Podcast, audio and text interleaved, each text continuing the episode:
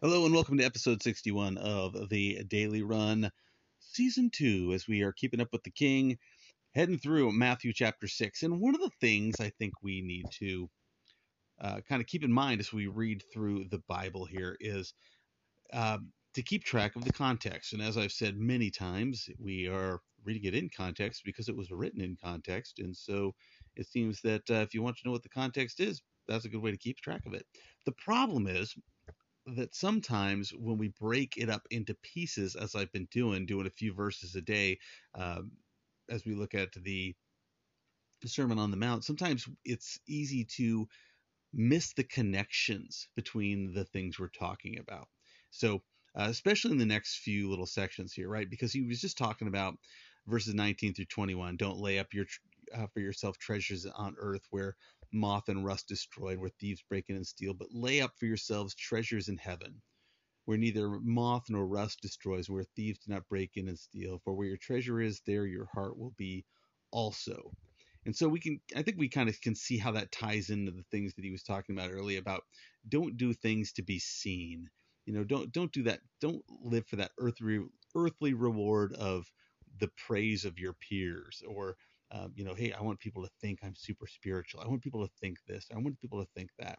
And it's such a tragic way to live. And it's, you know, it's one of those things that in my years as, as a pastor, it was, it was really rather disturbing how often I encountered this where I would, uh, I would know, I would, you know, I'd know somebody on a surface level. I'd see them at church or I'd see them in town. And I'd think, wow, that's a really great guy. He's so nice. Always, they always have, you know, they're always talking about, you know what they've been reading in their Bible, reading some scripture stuff, or you know they're they're talking about this ministry or this thing or that thing, and and then far too often what would happen was I would have a an interaction with their kids, and the kids would tell me such a different story,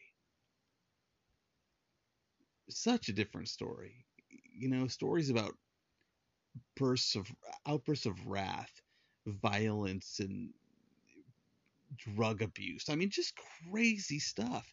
And I think like, what in the world? What in the world? But here's the thing that people do with pastors is people do this weird thing where they put on a show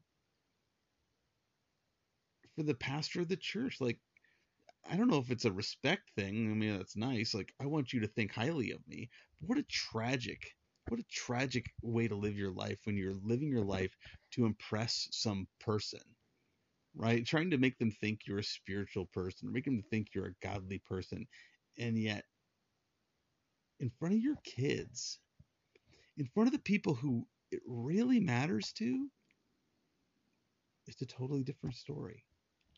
In front of a pastor who i mean what is i mean so what? If you if you fool him so what you know, when I find out, it didn't didn't affect my life, didn't break me down. Like, oh, I can't believe that guy was a jerk, and I thought he was nice. No, I mean, I'd be like, wow, okay, well, that's a reality check.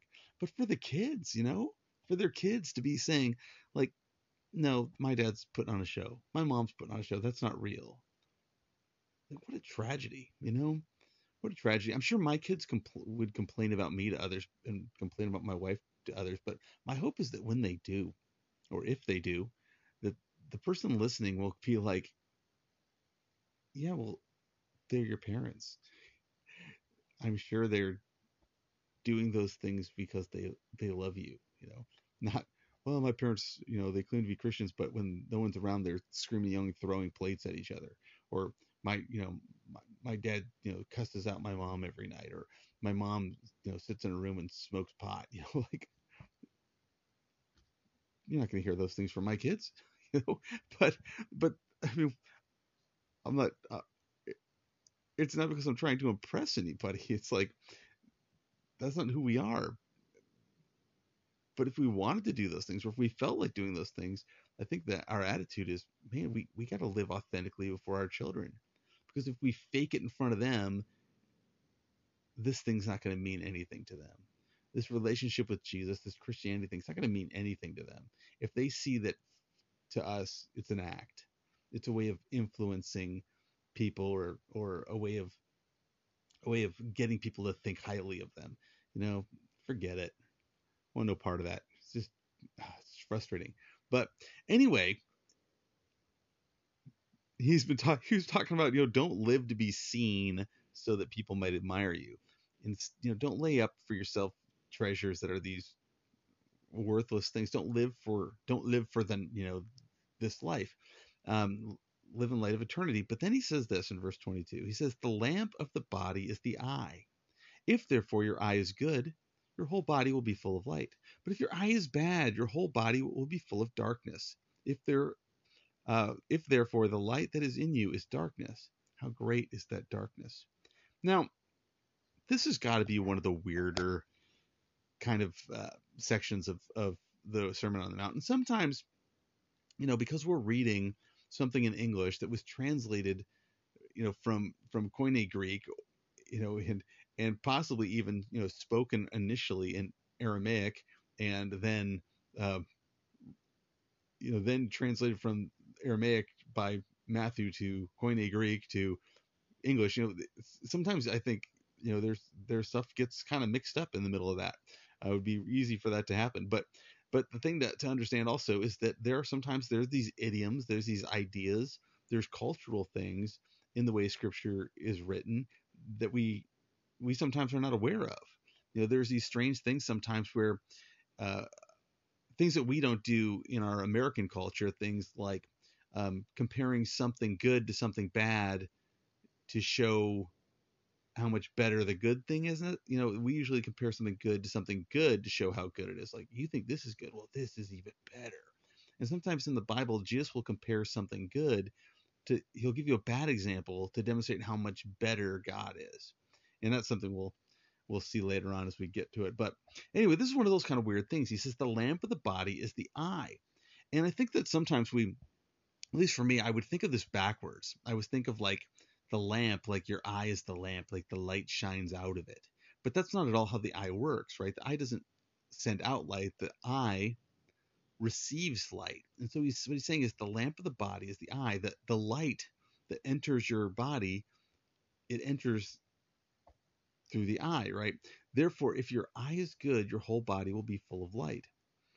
But if your eye is bad, your whole body will be full of darkness. So what in the world does that mean if your eye is good? Like if I have bad eyesight? Or if it's dark out. No, what he's talking about here is what you're focused on. What your eye is focused on, right? What are you focused on good things, holy things, righteous things, or are you focused on darkness? You know, how much of our time do we spend looking at dark things? You know, a few years back there was the big thing in all the the television police shows was all the uh, the crime scene investigation, you know, and every show had some gory, disgusting murder. And I remember we were watching them; they were kind of interesting, but after a while, it was like, ah, I don't think I just want to watch this darkness, you know. And that's just a little entertainment type thing,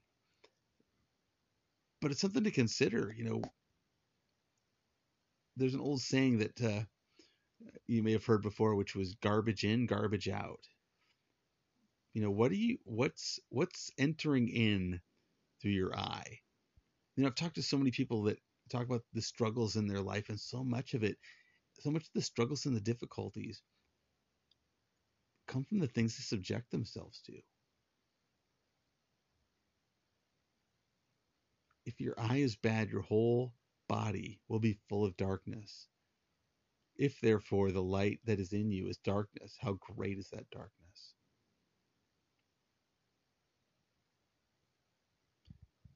It's a difficult thing to do in our present entertainment based culture, but to take note of what I'm looking at, what I'm letting in. There's so many things now that we see in the world, so many things that are going on culturally that are darkness, and yet they're being promoted as light. Don't be deceived. Don't let the culture steer your theology. There's so many things in our world that we think, oh, well, you know, well, the culture is kind of changing and, and we're becoming more progressive and we're becoming we're you know we're expanding our mind, our our view, and our our we're becoming more more tolerant and accepting. But those aren't always good things. Tolerating and accepting sin is especially in our own life that's not a good thing. That's not progressive. That's darkness you know? So think about today. Think about today as you go through your day the things you're looking at and, and maybe not even that idea of looking through your eyes but that idea of what you're subjecting yourself to what what you're what you're opening your ears up to? What you're you know what what you're listening to? You know the political commentators or the the the radio or the um, maybe the friends you hang out with. You know what's the talk? What's the thing that, that's before you? What's being set before you? Is it light or is it darkness? God bless you. Talk to you next time